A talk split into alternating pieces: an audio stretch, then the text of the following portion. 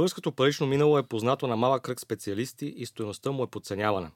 В него се отразяват по особен начин важни тенденции и специфики на економическата култура, на отношенията между власт и управлявани. Прочетени през паричното минало, стопанската и общата история на България се приземяват в реалността, лишават се от героични пози и натрапчиви митове. Поради това фокусът върху неговите основни моменти има оправдание и смисъл. Здравейте, вие сте с третият епизод на Пари през вековете, подкаст за стопанска история, разказана по разбираем и увлекателен начин. Аз съм Георги Минев, глава редактор на сайта и медията MoneyBG, а с мен е професор Пенчо Пенчев, историк, стопански историк от УНСС, шеф на катедра политическа економика. Здравей, Пенчо. Здравейте, здравейте на слушателите и здравей. А, в този епизод на Пари през вековете ще обърнем внимание на раждането на българският лев. Логично, защото нашият подкаст се казва Пари през вековете. Напълно нормално. Мисля, че беше време да се, да се занимаваме и с, с тази тема. Ще си говорим за неговата предистория, условията, които предшестват създаването му, основните му характеристики и причините, които налагат тяхното приемане. Така че ти предлагам направо да започваме, защото темата е никак не малка. Много широка беше. Искаме да, да стигнем и до ден днешен, но започвам от там създаването на, на, на българският лев и контекста, в който той се появява. Ами, създаването на българския лев е той е част от процеса, с който се възстановява българската държавност. 1880 година всъщност е един прият, е прият един закон, по силата на който за официална парична единица на България е прият лева. Изглежда много простичко, много ясно, фактите са много такива без някаква усложненост по тях, но ако погледнем в малко по-голяма дълбочина всъщност и стъпим на това, което започна в началото, че парите всъщност отразяват в себе си много сериозни тенденции, много дълги, много сериозни такива културни аспекти и на това какво сме ние като българи, като хора и така нататък. Всъщност може да открием дълбоко в корените на лева много интересни наши характеристики, които, честно казано, не познаваме наши характеристики имаш предвид като народопсихология? От една страна като народопсихология, като економическо поведение, като економическо поведение въобще на хора. Нека да започнем от следното, понеже наистина го спомена и аз споделям това мнение. А, това, че прочетена през историята на парите, историята някак си се лишава от героични пози.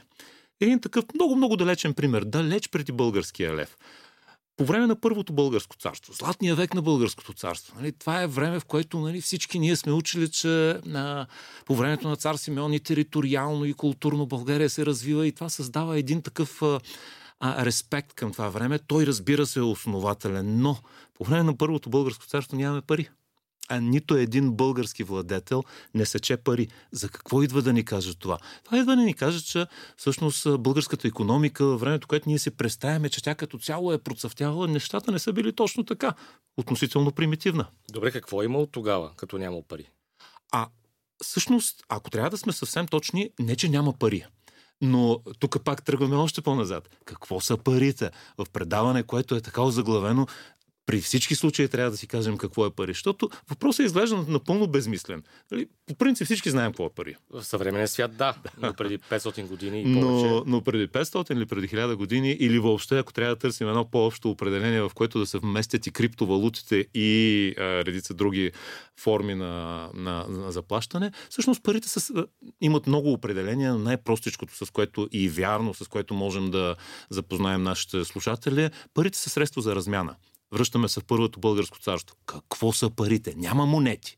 Няма банкноти. Но има друго средство за Но размяна. има пари, точно така. Има пари. Дори ако прочетем някои от учебниците по стопанска история, отписани от сравнително така уважавани български учени, ще видим, че там пише, в първото българско царство нямало пари. Не, имало е пари. Само, че като пари са използвани овце. Да, можеш, да, можеш да използваш овцета като универсално средство за размяна. Не единствено монетите са средството, което ти помага за Добре, размяна. само, само овцете ли са били?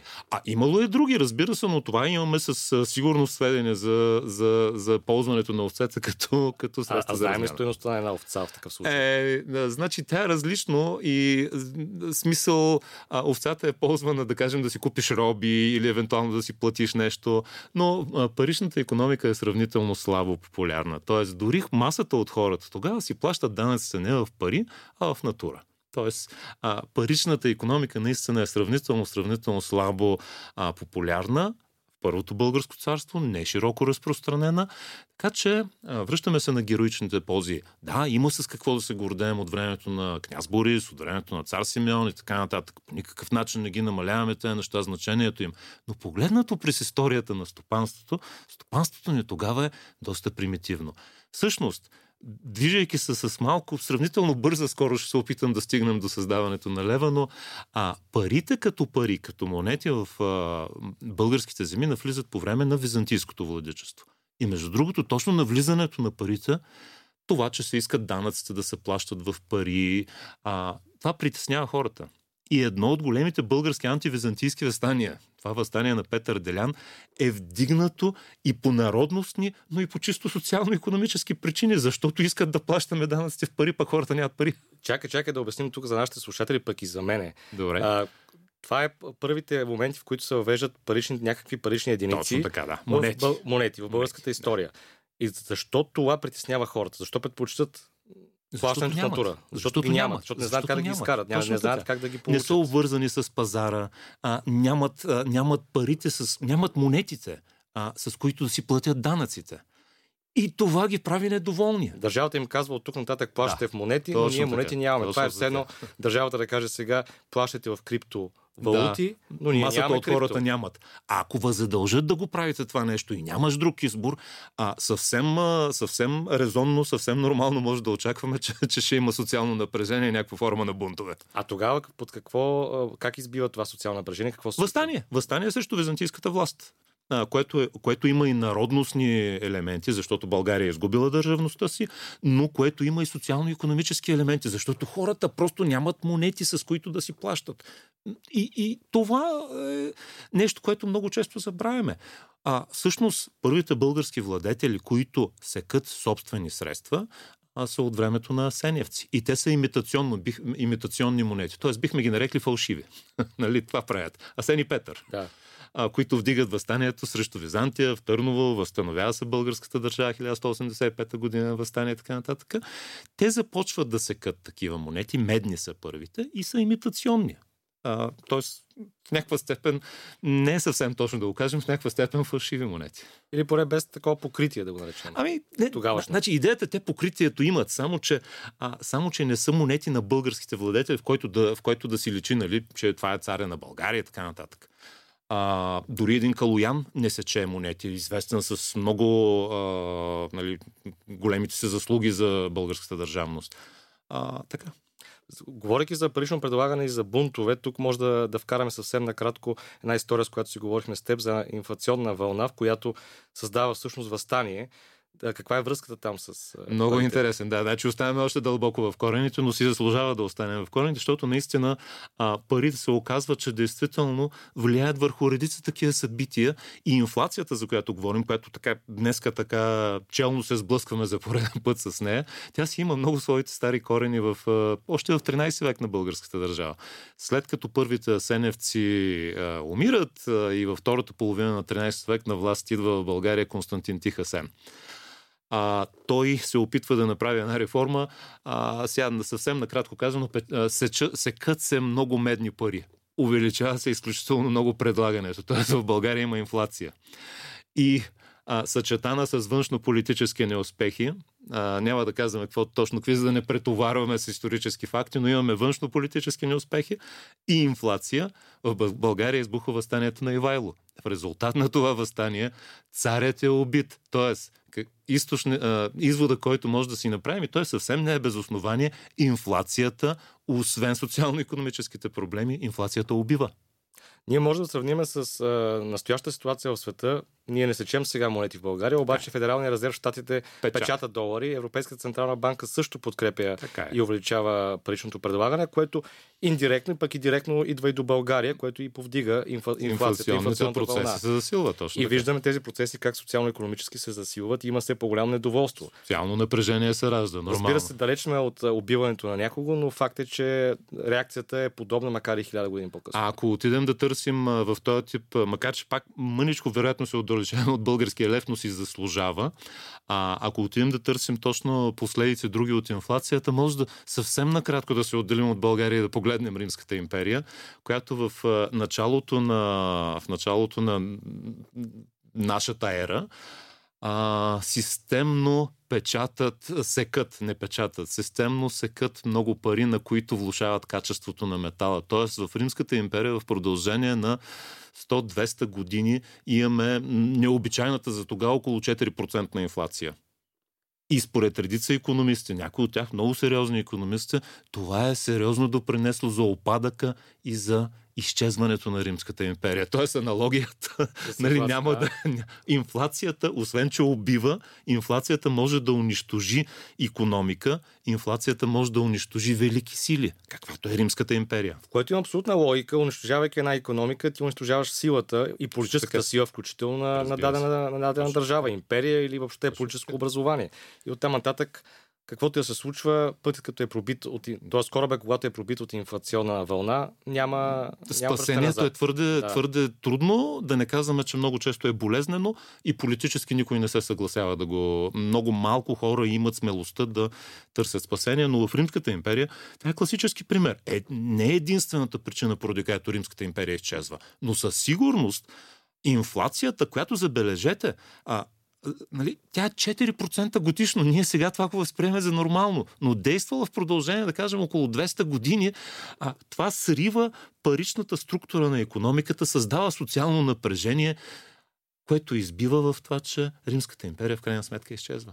Харесваме, че ти намираш винаги и економически мотиви в добре познати събития което е абсолютно логично, защото економиката е, както ние вярваме и в MoneyBG и въобще аз като бизнес журналист, тя влияе на страшно много социални процеси, но някакси винаги я прескачаме, прескачаме за сметка на политически борби и а, тези социални, това социално така, напрежение. Пропускаме, пренебрегваме, опитваме се. Значи в економиката процесите, разбира се, не са така лесно видими, да кажем, както е една политическа революция или както е една стачка. Там виждаш кой стъчкува, знаеш кой за кого гласува, кой печели изборите. В економиката не са точно така нещата. Но ако не успяваш да ги видиш, е много сериозен проблем. Въобще за разбирането на света около, около теб. Той е проблем и за политиците, които Точно са в момента така. на власт, независимо дали в България или в Европа. Ако не виждат економическите проблеми, рано или късно ще ги застигнат. Рано, няма, няма как да избягаш от това нещо. Да. Така е. Добре, да те върна на първите, както ги нарекохме в кавички, фалшиви mm-hmm. български монети, които се секат.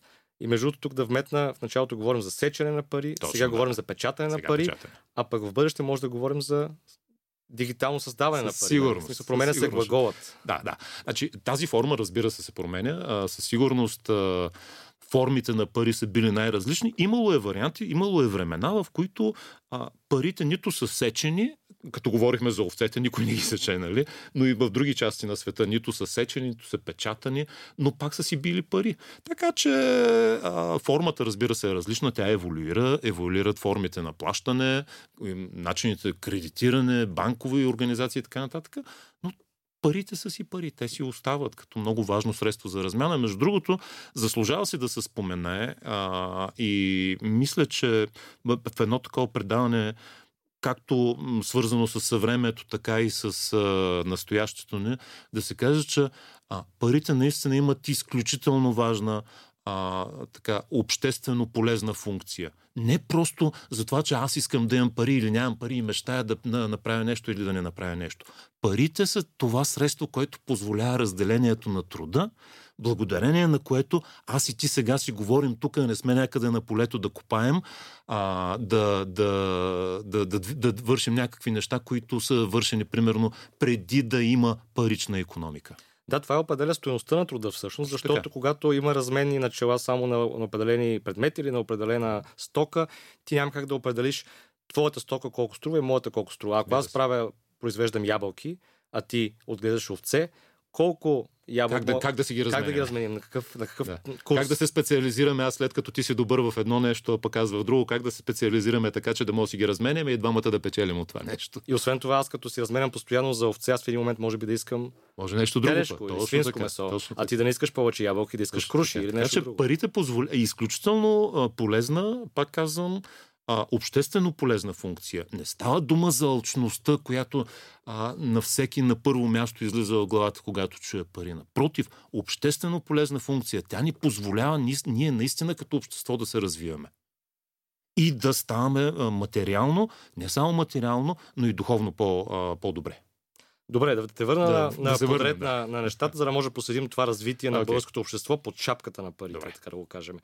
След това какво следва? След тези първи опити за собствени Ами, а, а, говорихме за инфлацията и за Второто българско царство, като че ли се заслужава вече да го оставим този период, макар че в България има нумизмати, които изключително много се интересуват, но идва периода на османското владичество в българските земи. А, драматична промяна в а, чисто в монетарен, в паричен план няма а, продължават да, българското общество продължава да е сравнително слабо монетаризирано, т.е. малко се използват парите в а, а, така, ежедневните дейности на хората. А, сравнително широк тип монети се разпространяват по българските земи.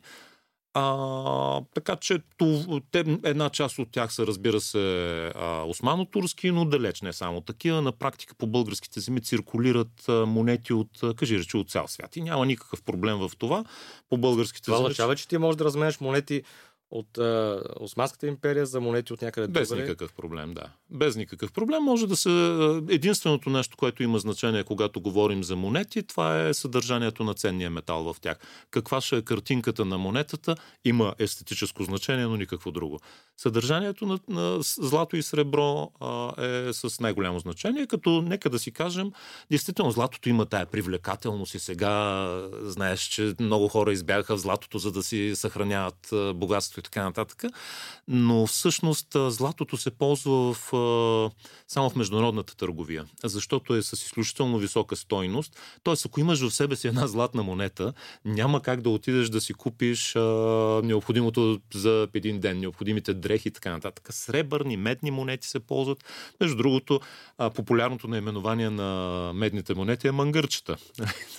по, по други причини популярността на преди. Аз тук в твоята статия виждам, че 15 кг сребро официално струват около 1 кг злато, т.е. 15 към 1. Да, това, това е когато Османската империя се опитва да въведе някакъв ред, така наречения биметализъм, а, при който едновременно като средство за разплащане да се използват сребърни и златни монети и а, тя фиксира курса 15 към 1. Сега дали са 15 грама с един определен тип частота или 15 кг, няма никакво значение, но 15 към 1 е цената съотношението злато-сребро. Златото е много по-скъпо на единица тегло, казано с други думи. Както и в момента. Както е, както е в момента, да. Но имало е моменти, когато среброто е поскъпало а, и а, всичко това зависи доколко лесно се добива злато или сребро. Тоест, инфлация съществува, казано с други думи, времето, когато а, парите са ценни метали, злато или сребро, но тя зависи от това доколко лесно а, и доколко бързо може да се добиват а, злато и сребро. Така че не случайно, между другото, едно от последиците, които от откриването на Америка, от Христофор Колумб и по-нататък а, конкистадорите, които действат в Испания, едно от последиците за целия стар свят, за Европа, включително и за българските земи през 16 век е а, голяма инфлация. Просто защото от новия свят идва изключително голямо количество злато и сребро, което разбира се се сече на монети и се пуска в обращение. Това води до а, рязко увеличаване на цените. На, нарича се революция на цените. Аз тук мога да се пошеглум, че отново имаме привнесена инфлация. Тогава от Америка. Внесен, точно така. Днес отново от Америка, само че не внасяме злато, внасяме долари. Точно така, отново внесена инфлация. Да. Отново привнесена инфлация. Да. Нещо, за което Явно България, и то е съвсем логично, и не само България, не може да бъде да остане изолирана, не можем само ние да си контролираме цените. Е, не сме изолирана остров, да, точно и, така. и паричната политика. И тези процеси, както и преди, така и сега, трябва да се следят и да се проследяват по отношение и, на... И познанието за тях е добро. Между другото, понеже говорим за принесена инфлация, а, и за това как българското общество, за да се концентрираме върху него, не само да летим в а, световната парична история, как българското общество реагира на това, особено 17, 18, 19, 18, 19 век, има един много интересен феномен, според мен, за който си заслужава да се говори, който показва как парите се раждат А, не защото държавата е казала, не защото някоя банка е казала, а защото хората понякога наистина спонтанно достигат до тази идея, че е по-добре да имат парите като разменно средство. В България края на 18 особено през 19 век, се появяват местни локални пари. А тези местни локални пари са изобщо не са произведени от някакъв скъп метал – от а, сребро или от злато, повечето са медни, изключително малка деноминация, а, изключително малки такива като размер са монетите, а, много примитивни са като а, естетически характеристики, но въпреки всичко хората, българите по места, тъй като оценяват значението на парите, сами се сещат за това, че могат да си произведат такива пари, че могат да ги емитират и да обслужват локалната им обмена а, без да зависят от властите. Това ми звучи като регионална централна банка. Нещо от сорта. Можем да кажем в кои области на България се е случвало това? Ами, имаме на няколко места регистрирани такива случаи, в няколко такива, да кажем, хронологични вълни, но съвсем набързо, да кажем, а, или по-значимите места. А, първото място регистрирано е Разград, а, но най-много такива монети в Шумен, в Габрово, в Трявна, в Лом, в а, Елена, а не в Елена няма, в а, Трявна казахме.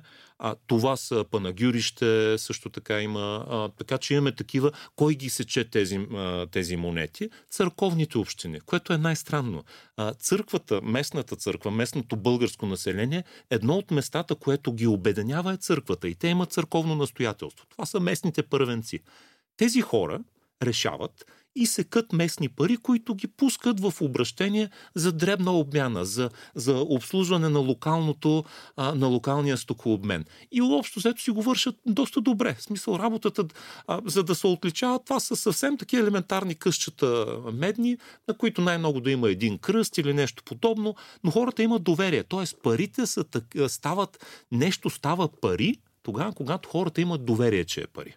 Много добре казвам, защото знаем, че по време на войните, когато самите пари се обесценят, помним Deutsche марката, германската марка през Втората световна война и преди това всъщност, mm-hmm. когато тя става абсолютно ненужна и абсолютно обесценена и просто хартия. Но да те попитам, за тези монети, които казваш, че не са особено качествени, това ли са тези калпави монети, които ги наричат Тодор Бурмов, първият председател на България? Калпавите монети са друго.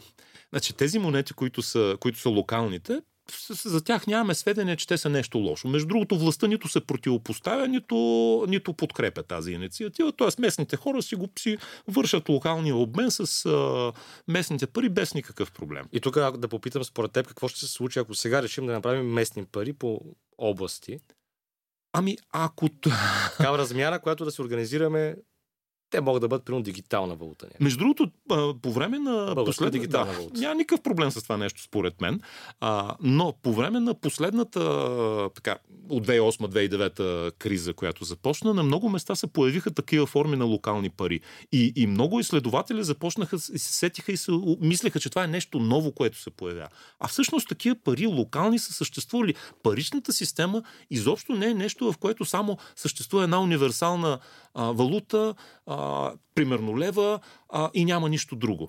Или гроша тогава и няма нищо друго. Тъкмо напротив, тя е многопластова. Тези специално пари, за които говорим, църк...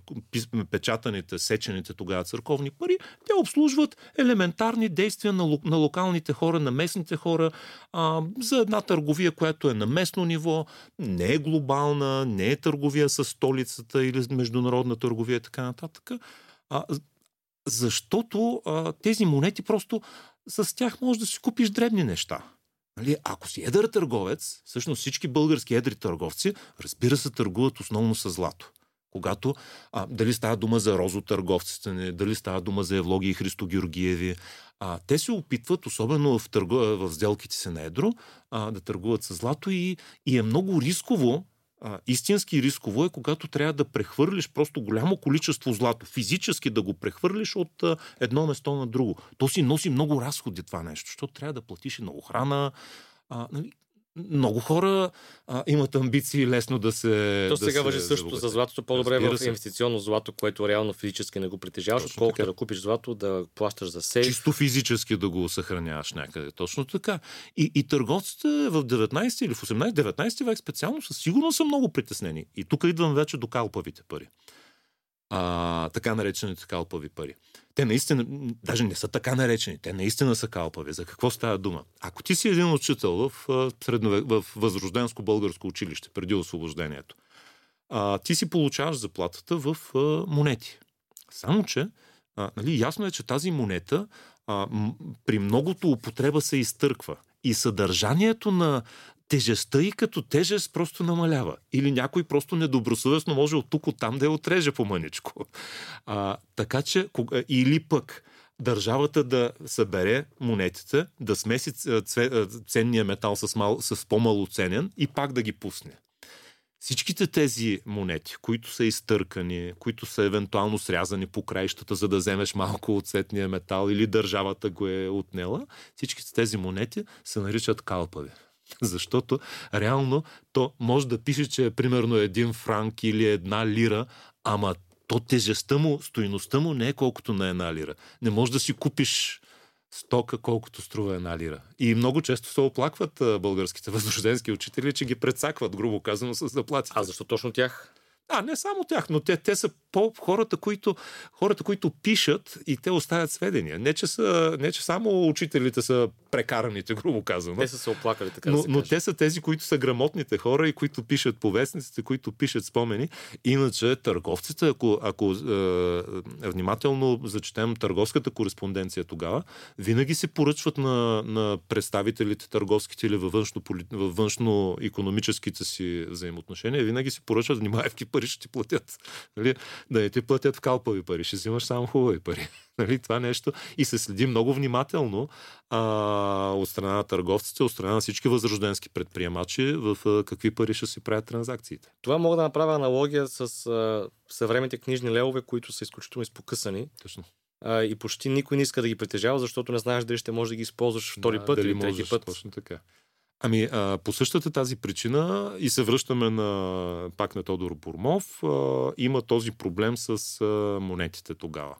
Отделно тогава има, разбира се, и едно нещо, което е малко по-сложно за обясняване, което трудно сега може да си го представим, но в един град курса на златната лира е един, в друг град е друг. Просто парите е много голямо парично разнообразие тогава, грубо казано което затруднява търговските отношения. Защото сега знаеш, че лева си е лев и в София, в Бургас и в Варна. Нали, и еврото е... си евро в... Да, еврото, долар и така нататък. Нищо, че там пък има другия проблем с инфлацията. То това улеснява, и тук само една скоба отварям, улеснява търговията от една страна, обаче пък тази, тези децентрализирани валути дават някаква свобода, нали, да, не, да не зависиш. Защото който притежава, контролира парите, реално той контролира економиката. И затова самите държави вече определят валутите или пък над национални образования, които са Европейска централна банка и други. Ами, а, точно свобода дава, но точно малкото, малко по-голямата децентрализация и това е иллюстрирано в периода на преди освобождението, когато имаме те локални пари. А, тази свобода разрешава на отделни български общности действително да, да съществуват економически да имаш местния си просперитет. Той може да не е кой знае колко голям, измерен, а, сравнен с а, водещите държави. Но въпреки всичко, местният ти просперитет, местното съществуване на економиката е нещо много ценно. И за мен един от големите плюсове, един от ненаучените, той не е ненаучен, той е добре забравен урок от българската стопанска, в частност парична история. Предлагам ти да преминем към освобождението Добре. и раждането на българският лев тази валута, която днес е повод mm-hmm. за гордост, със сигурност и която, впрочем, към края на разговора може да обсъдим и това, че реално можем и да я загубим. Ами, а, добре, да, си, да се върнем действително към а, раждането на българския лев. А, казахме, раждането на българския лев е резултат от освобождението от а, Османската империя. А, по време на освобождението в българските земи се случва нещо, което много често забравяме и което още взето го няма в учебницата, но освобождението също е свързано с инфлация. Защо? Защото когато идват тук руските войски, водят война срещу Турция, се, те всъщност си заплащат всички, всичко това, което потребяват, хранителни продукти, каквото и да е, те го заплащат в сребро. Тоест по българските земи се изсипва едно огромно количество пари, Което до какво води? Води до това, че разбира се цените скачат. И в българите в редица българи за първи път те хора се виждат в пари. Ще ти кажа защо се занимаваме, а, за да стигнем а, до лева, а, защо се занимавам с това нещо. Но, но всъщност по време, на, по време на освободителната война наистина много сериозни социални прослойки се виждат с добри пари. А, с доста добри парични приходи.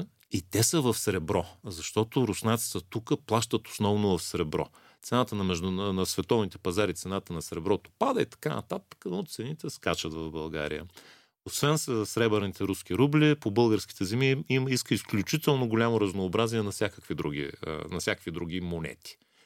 Страхотно разнообразие, което буквално затруднява нормалното общуване търговско а, и развитието на пазарната економика като цяло а, всякакви спомени може да се, да се видят за това какъв тип, а, какъв тип монети циркулират по българските земи, като се започне на всички европейски държави и се стигне монети от Индия, монети, които са тотално обесценени, монети, които са до толкова изтрити, че приличат просто на, на, на шайби някакви, нали, които само знаеш, че е с някакъв а, такъв метал.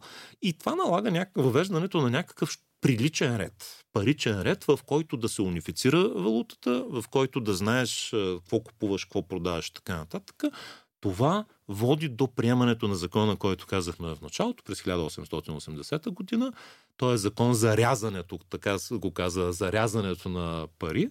А в него обаче има следния момент. Издаването на пари, производството на пари е монополизирано изцяло от държавата. Тоест от тук нататък вече след освобождението не можем да очакваме, не виждаме, не намираме и постепенно изчезват всички децентрализирани опити за, за съществуване на парични, на парични знаци. Интерес на истината, правени са такива след освобождението опити. Например, в Видин има такива опити дори за частно производство на, на, на банкноти но от 1880 година постепенно това нещо изчезва, остава единствено българския лев. Като българския лев в този момент все още не е книжен. Няма... Аз ще те попитам как изглежда в началото българският лев. То, това са монети. Това са монети. А, по силата на... От какъв метал? А, веднага отговарям. А, злато и сребро. А, значи решено е монетите от 10 и от 20 лева, това е по закон, да бъдат златни монетите 5, 2, 1 лева и 50 стотинки да бъдат сребърни, по-малките монети, които са разменните за дребните транзакции, да бъдат медни. Това, през, това е в, общо, в общи линии решението за съществуването на на, на, българската, на българската валута. Между другото, по време дискусиите са съвсем кратки. В Народното събрание, защото е прият такъв закон, а, дискусиите са съвсем кратки. А единственият такъв по-любопитен момент, който се срещам от Народното събрание при, диску, при дискусиите за българския лев е от времето на, е, са думите на Стефан Стамбулов, известен български държавник и така нататък. Тогава, когато се обсъжда българската валута, той каза за какво въобще ние да, да приемаме а, български лев, дори различно наименование. В света има една валута. Това е франк. Ще си, не е ли по-добре просто да възприемем а, дори локалната ни валута, която ние ще си сечем и ще си я пускаме да си я ползваме, да си се казва франк, сантим и така нататък. Български франк. Да, да. Така предлага Стамбулов, защото така то парите навсякъде са едно и също. Между другото, 19 век действително върви тази тенденция парите навсякъде да се унифицират да, да може по-лесно да се, да може да се улеснява всъщност международния търговски обмен, а да знаеш, че като си във Франция или като си в Белгия, в Италия, в Гърция или в България, че франка или там каквато е монетата е точно толкова, колкото е в твоята държава, толкова е в другата държава. Тази идея сега виждаме с еврото, което точно, 22 точно. години, 23 години е в Европа точно. и се разраства и всъщност идеята да се унифицира в Европа, да имаме евро на колко да. се може повече места. Тя проблемът с разликата с еврото или онова, което съществува през 19 век, момента, когато приемаме българския лев, е, че наистина местните власти си произвеждат парите, дали ще е във Франция, Швейцария, Италия или където е де. А другото нещо, което е любопитно, е, че тогава има така наречения латински монетен съюз, който много наподобява еврото и който с идеята просто а, движещата сила е Франция, но... Кой влиза в него? А, движата сила, най-силната, най- най-мощната економика е Франция, но почти всички основни континентално-западноевропейски държави, да кажем Белгия, а, Италия, Гърция, България се опитва а, да следва принципите на Латинския монетен съюз, но не, го, а, но не е приета официално. Това горе-долу като звучи сега сега, сегашното ни състояние с еврото. Да. А, значи България в общ... а, този Латински монетен съюз е на държавите, които приемат биметализма, т.е. държавите, които приемат златото и среброто едновременно за а, легални средства за размяна. У нас не е ли така, доколкото разбрах да, да, сега? Ние го възприемаме, точно възприемаме принципите на Латинския монетен съюз, но не ставаме член на Латинския монетен съюз. Тоест, горе-долу сме в същото положение. А защо, защо не стигаме до членство? Ами, а, трудно е да се отговори, кандидатстваме не, не, не наприемат. А, не спазваме съвсем точно всички принципи, които, към които се опитва да се придържа Латинския монетен съюз, защото там трябва да се спазва едно съотношение между злато и сребро много стриктно и точно. Между другото, самите създатели на Латинския монетен съюз също постепенно се отказват от него малко след като ние създаваме българския си лев. Не, че не съществува, той съществува, но в края на 19 век водещия паричен стандарт става златния стандарт. А знаем ли колко време е продължил а, този латински монетен съюз? Официално след Първата световна война изчезва, но до края на 19 век има реално така въздействие върху економиките на, на европейските държави, включително и българската. Мисълта ми е, че монетните съюзи за нас не се вижда в момента 20 години, доста време, 20 няколко години, отколкото от когато има mm-hmm. официално евро. Но монетните съюзи или въобще парично-валутните съюзи не задължително са вечни. А, те в никакъв случай. Те са по-скоро според моментната конъюнктура да, и нужди. Разбира се. Да, в никакъв случай. Дори така с много предимства, който, с многото си предимства, но и с недостатъци, златния стандарт, който не е монетен съюз формално, но е спазване на някакви правила от страна на всички държави и економика, които го приемат, той също а, реалната му история, дори в а, Западна Европа, айде с много-много условности, а не повече от 100 години. Сега, оттам нататък, разбира се, а, монетната история, монетарната, паричната се променя. Та България си приема 1880 година лева а, с идеята това да бъдат само монети. Все още не е прието а, печатането на банкноти. Няма такива. И а, в общи линии от тук нататък, след освобождението в България най-разпространен, т.е. най-разпространеното средство за размяна, това, което се плаща заплата на държавните чиновници, на офицерите на всички хора, които получават заплата, е сребърния лев.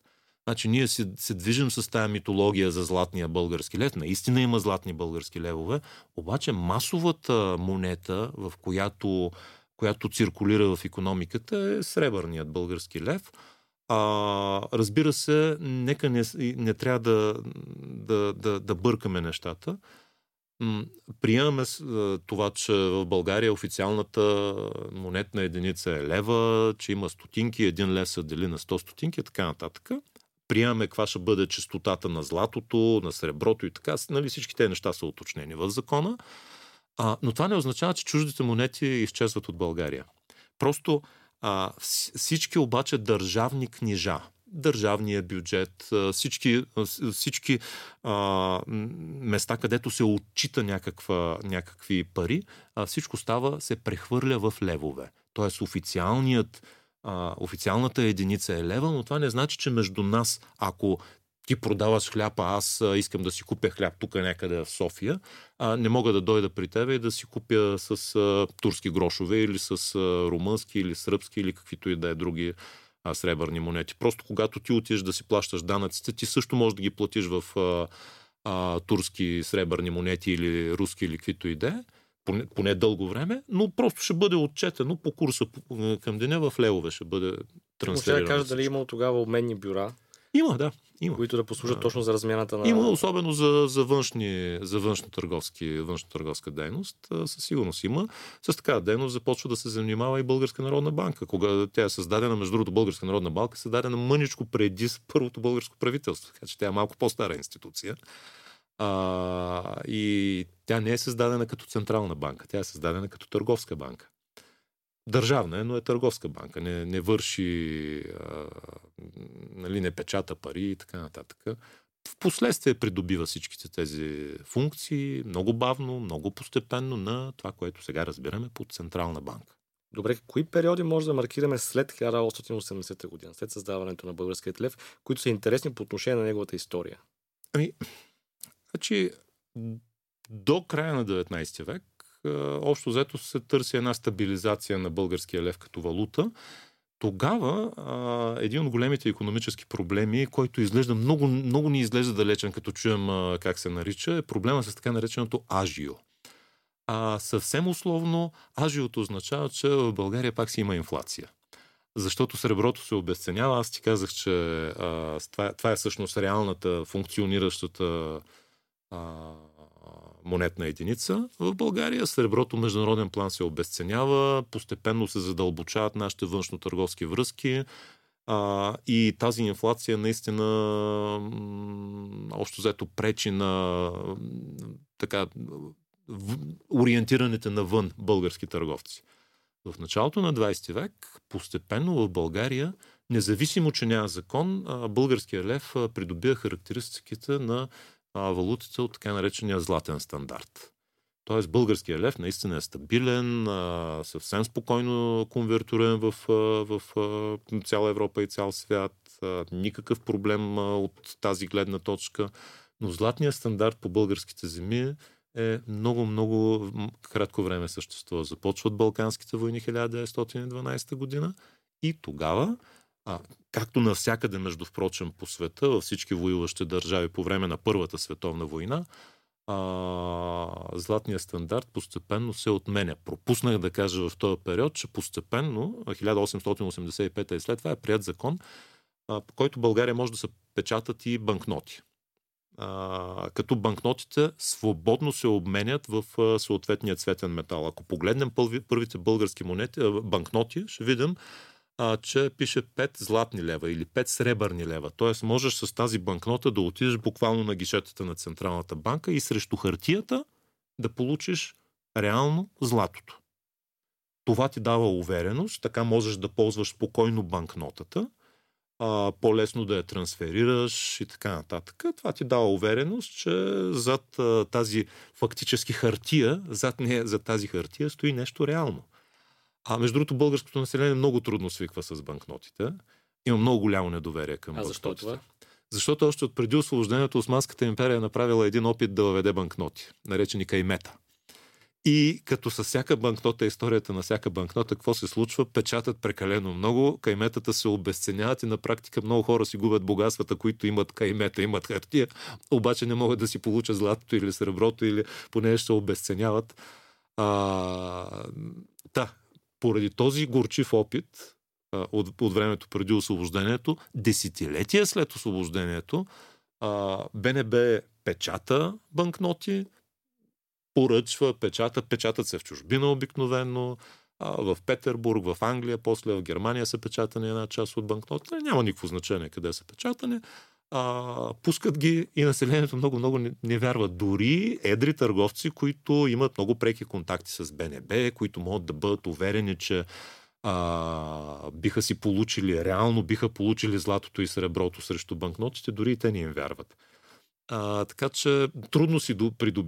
пробиват път банкнотите по българските земи. Едва в периода на войните. Става дума за първата Балканска 1912, втората, първата световна. Това, когато държ... И това е по решение на държавата. Когато държавата има много големи разходи, а, се премахва връзката между банкнотата и златото. Т.е. държавата почва да печата все повече и повече пари, за да се финансира военните действия за да заплаща храните, да заплаща всички материали, които са необходими, свързани с военните действия. И а, тогава България преживява първата истинска банкнотна инфлация, особено в края на Първата световна война. За съжаление, много трудно можем да, да и намерим измеренията, но съобразно другите валути, ако я сравняваме с малко по-стабилни валути, които са свързани с златото, виждаме, че инфлацията е наистина сериозна, тежка и така нататък. Тя, защо оба... Виж, след Първата световна война преживяваме наистина, може би, първото нещо, което наподобява хиперинфлация. С много условности го казвам. А защо го преживяваме леко? Защото българската економика тогава, българското общество като цяло, а, все още не е достатъчно монетаризирано. С други думи, 80% от населението живее по селата. То с каквото си произвежда, това си и консумира. Малко излизаш на пазара, за да си купиш нещо. Али, дрехите, голяма част от тях си ги произвеждаш и си ги консумираш. И храната, голяма част от нея си я произвеждаш и си консумираш. Ако купуваш нещо, това, това е примерно, какво да кажем, сол за добитъка, газ евентуално, нали, сравнително малки неща. Затова е лесно преживяваш хиперинфлация. И реално ти трябват пари за тези неща. Малко парите трябва, да. Трябва ти пари, ако държавата те обложи с данъци, нали, да си платиш данъците и евентуално сравнително малко неща, които реално си купуваш. Напротив, даже понякога инфлацията и дори хиперинфлацията облагодетелства част от българите, защото а, аз произвеждам нещо, сирене, жито или нещо, еди какво си. Цената му нараства. Аз го продавам. Всъщност аз получавам високите доходи. Така че а, първите, такива да кажем, инфлационни или хиперинфлаци... наподобяващи хиперинфлация а, процеси в България, те са след първата, в края на Първата световна война, да го кажем за хора, преди 100 години. 1917, 18, 19 вече войната е свършила, но инфлацията продължа, хиперинфлацията продължа. А тя не, няма този опустошителен ефект върху българското общество, просто защото не ползваме толкова много пари. Нека да, да кажем и, и какво се случва с българският лев по време на социализма. Миналият, миналият епизод mm-hmm. си говорихме генерално за социоекономиката. Обаче ми е интересно тогава режима как гледа на българският лев като инструмент за, за економиката. Имам няколко, няколко ключови момента, които трябва да кажем. А, колкото и да е странно на пръв поглед, в една голяма част от социалистическия режим а, тогава управляващите се опитват да се придържат поне официално към златния стандарт а, поне официално обявяват и ако погледнем дори банкнотите от време на социализма, там си пише, че всички банкноти са обезпечени с злато в а, Централната банка. Това не значи, че ако отидеш в банката, може да си обмениш а, хартията срещу злато, но а, социалистическия режим се опитва поне в, една дъл, в един дълъг период от време се опитва да спазва стабилност на цените. Да каже, ето, по време на капитализма цените растяха, а при нас има стабилност, може да сте спокойни, а, да, не, да, не, да не поражда това социално напрежение към хората един вид. Явно са научили уроците от миналото тогава. А, явно имат а, научен урок, да, а, но, а, но това не значи, че фактически е спазван този режим. Този а, елемент на златния стандарт с стабилните цени. Но много сериозно се притесняват, и това го говорихме предния път, управляващи, когато трябва да повишат цените. Защото те са обещавали, категорично са обещавали на хората и са казвали, една от характерните черти на социализма е, че цените ще бъдат стабилни, че нали, дори ще, ще, ще вървят надолу. А, и в един момент, а, принудени от външни обстоятелства, принудени от редица вътрешни обстоятелства, властите са а, властите трябва да коригират цените, трябва да вдигнат цените. С много сериозни колебания го правят, с много голямо, голяма неохота, защото знаят, че това поражда социално недоволство, това поражда евентуално опасност за властта им. А иначе в началото на социалистическия режим са проведени с българския лев две а, много сериозни реформи, чрез които реформи фактически се иземва богатство от, от, българите. А, за какво става дума?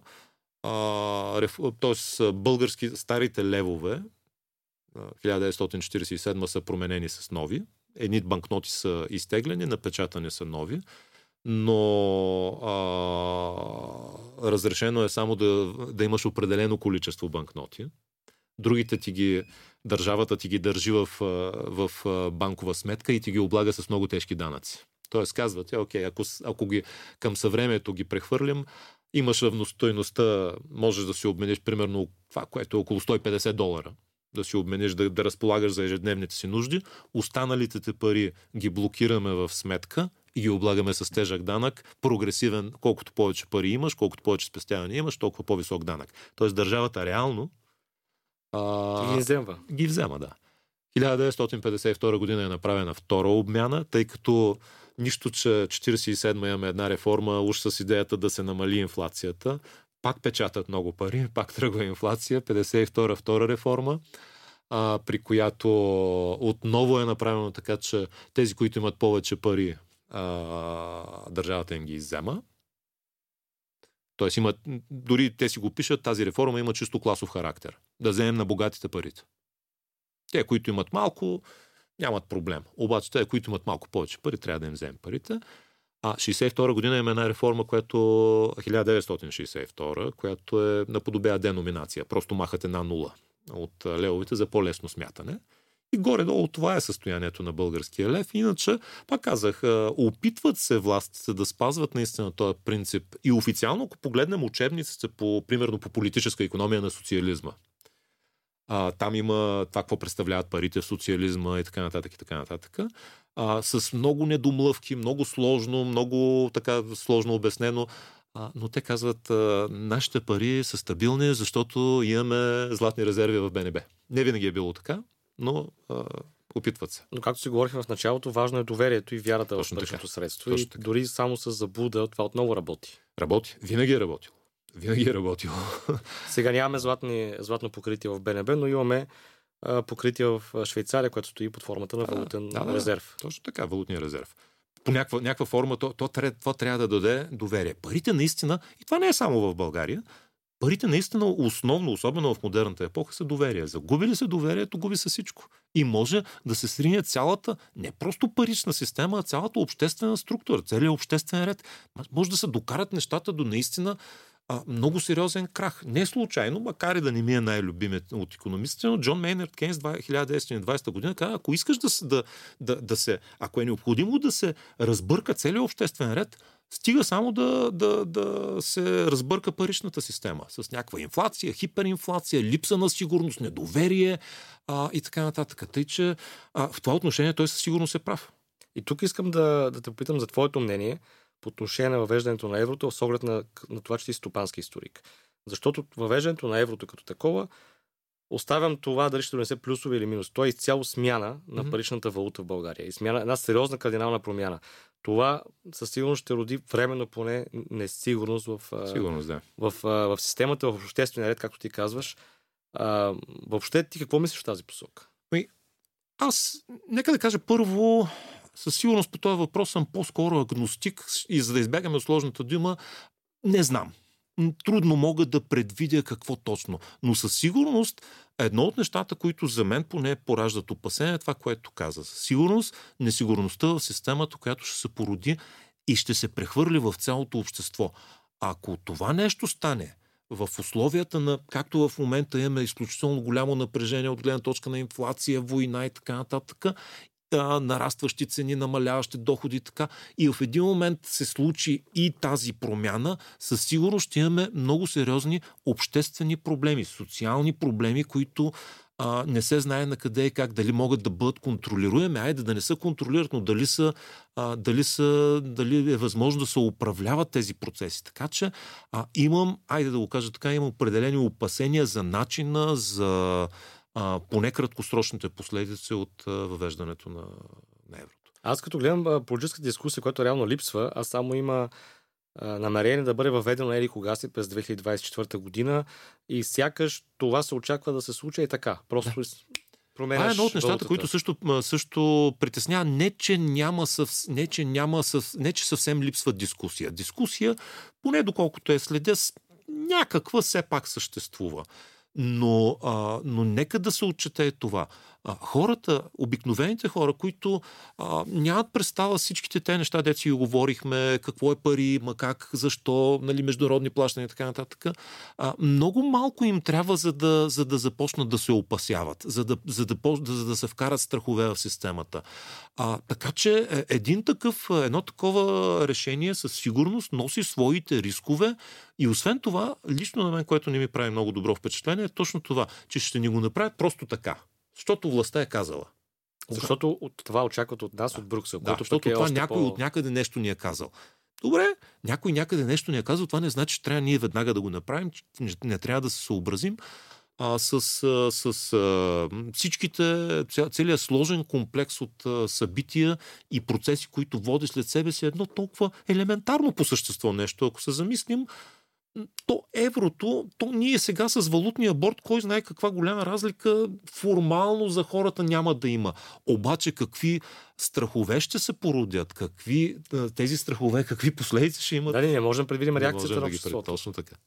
И това е нещо, което мен със сигурност и ме притеснява и и ме кара да съм... Вижте, когато става дума за пари, наистина трябва да са много внимателни. И политици, а, аз съм убеден, че те не са толкова внимателни, колкото трябва. Има сред тях, които знаят за какво става дума. Със сигурност има такива, които много добре познават а, и паричната история и теория, и имат усет за всичките тези неща, които казахме, вероятно и за други, които не можем да предвидим. Но политическият елемент надделява над здравия разум много често. Да, с теб си говорихме в първи епизод за економиста, който решава да въведе това на цените в България. Въпреки, че той е, да. той е, е министър на економиката и на търговията.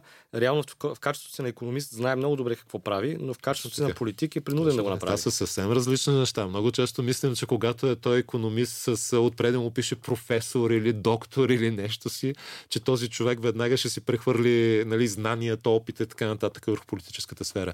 Не, а, в смисъл, хората и политици са движени от различни мотиви, когато са политици, и от различни мотиви, когато са специалисти. Затова а, съществува гражданското общество и този тип разговор разговори, които ние правим сега, за да можем наистина да, да, да по някакъв начин да не позволяваме само на технократи, само на политици и само на този он. Ние в крайна сметка сме едно общество, в една лодка сме и трябва да се намерим начин да съществуваме заедно. Добре, накрая да те попитам, пропуснахме ли нещо важно, с което според теб трябва да споделим за парите историята на българският лев? Преди ами, да завършим този епизод. Според мен заслужава да се направят още епизоди, защото цялото, а, цялата, ця, целият елемент, който само вметнахме тук на инфлацията в, в историята на България, и с нейните хиперинфлационни и други такива промени, той си заслужава много така по-специализирано внимание. Тук просто направихме един бръснеш полет от времето на Хана Спарух почти до, до еврото. А, но, но паричната история, както каза в началото, действително а, дава много така реалистичен поглед към това какво сме и какво евентуално може да очакваме. Добре, тук обещаваме на нашите слушатели, че ще има и други епизоди посветени на парите след определен период от време, за да можем да разнообразим темите. И тук да, да кажа нашите слушатели, че могат да се абонират за нашия подкаст Пари през вековете в Spotify, в Apple Podcast, в Google Podcast. Може да го слушат и в SoundCloud, ако им е по-удобно, където могат да го даунлоуднат. И разбира се, могат да следят на money.bg и самите статии към, към, към подкастите и въобще развитието на, на, на цялата поредица. Това бяхме професор Пенчо Пенчев и аз Георги Минев. Благодаря ви за това, че слушахте този подкаст. Ще се видим отново и ще по-скоро ще се чуем отново в следващия епизод. И аз благодаря.